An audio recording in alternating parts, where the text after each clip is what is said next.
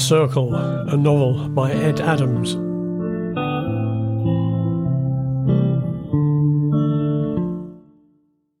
Cash. Bigsy unpacked when he got to his room. He didn't have much by way clothes because they'd only expected to be in Arizona for a couple of days. He visited the small market to pick up a couple of t-shirts to add to his available options for the next few days. Before that, he checked the information about the geocache. He found a website he used and once again zeroed in on the area, this time going directly to the hotel.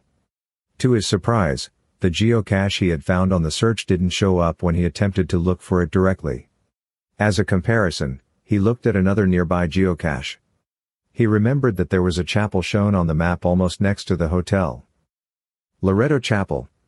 He zoomed into the map to find the chapel, and sure enough, there was a geocache shown at this spot. Then he tried the name he remembered from searching for the geocache inside the hotel. He typed in the code again, and this time the geocache appeared. It looked as if it was almost central within the hotel. Pretty much in the area of the atrium where the restaurant was situated. Bigsy decided that he would look at the restaurant on the way to the stalls selling t-shirts in case he could see anything. It would impress the others if he'd already located the geocache. The restaurant was busy, and he skirted the edges looking for anything obvious that might be a hiding place. Bigsy realized that this location was bustling and that it was unlikely that anything would remain hidden for long because of the sheer volume of traffic of people through the room. He also considered that it would be unlikely that a lot of treasure hunters would be allowed to wander through the restaurant area unchallenged. He left further investigations of this type until he met with the others, but he could at least tell them it was the restaurant area that they needed to examine. Instead, he walked out of the hotel and across to the area selling the t-shirts, He'd taken his backpack for shopping and his small laptop computer. One t-shirt with an iguana looked good and another which said Santa Fe also looked good. He decided not to become distracted with all of the other things on offer and was about to head back to the hotel when he spotted the Loretto Chapel.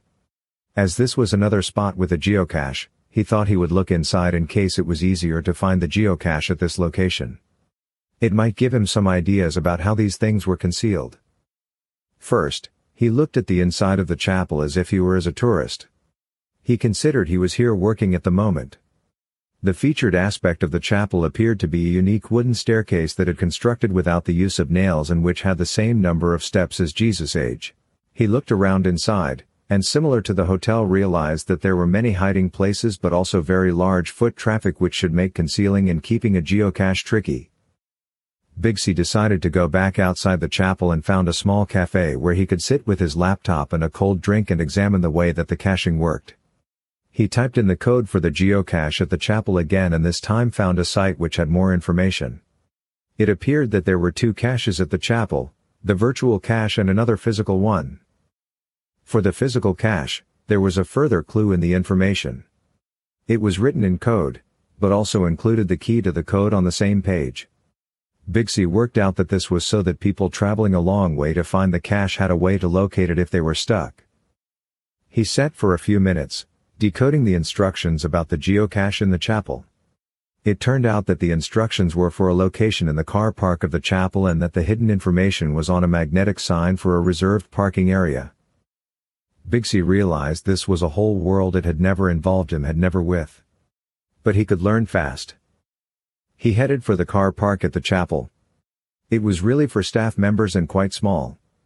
He found the reserved sign and although there were quite a few people around, he could see a small box attached to the back of the sign magnetically. Inside the box was a small logbook that people had signed. There was also a code to verify that people had genuinely found the cache. Great, thought Bigsy. Now I know how this works it should make it a little easier when we are trying to find the geocache in the hotel. Armed with this new information, he made his way back across to the hotel and straight for the restaurant where Claire and Chuck were already sitting eating something that looked Mexican.